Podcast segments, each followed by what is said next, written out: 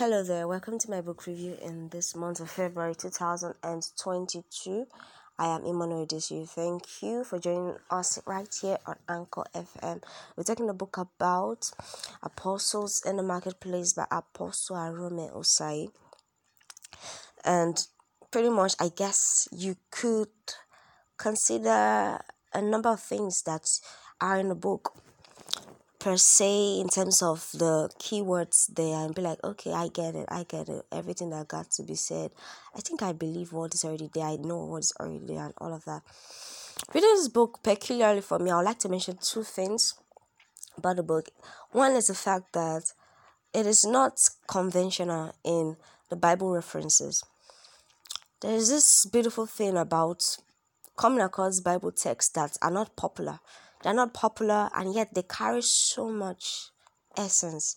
And then you realize that wow, I've been skipping this or better still, I've not really read this this way. It's amazing sometimes that we most of us believe we have read everything in the Bible, but then we come across certain things in a book like this and we're like, wow, that is a key point for me.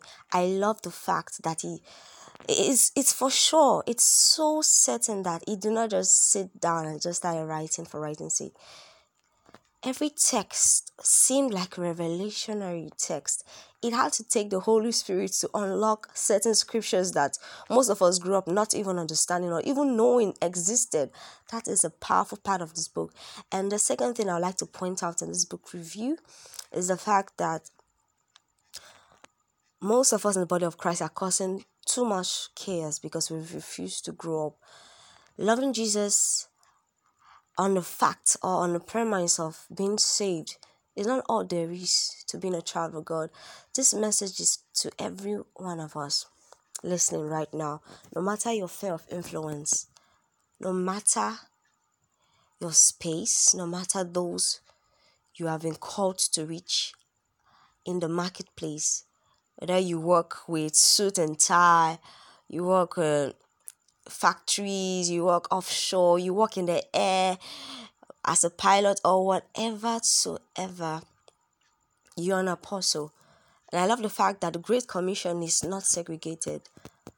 Jesus Christ, our role model, sent each of us out. So meaning that even in your place of work, of work, you should be a living testimony. I love that fact. I love it so much.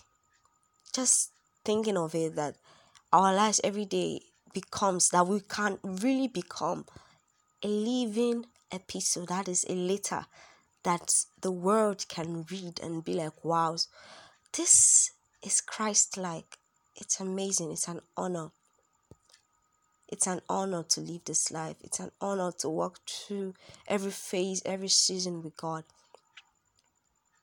And beautiful thing about Christianity is that you don't just talk the word, you have to do the word. That is what Christianity is all about. You can't mix, you can't miss one of these two. It's doing. Christianity is doing. Christianity is a lifestyle. So it must show So let's take this home to heart.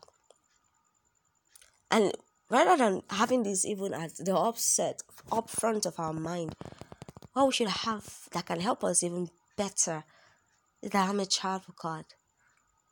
I'm like my Father. And pray, Lord, we pray that our convictions grows deeper and our roots are more endeared and a cornerstone in Christ our foundation. That every day, every day we pray, Holy Spirit, even as we trust, even as we believe, even as we walk with you, even as we obey, even as we grow in obedience and in alignment with you, we are living epistles. We are apostles in our homes, apostles on the streets, apostles in our place of work. Thank you.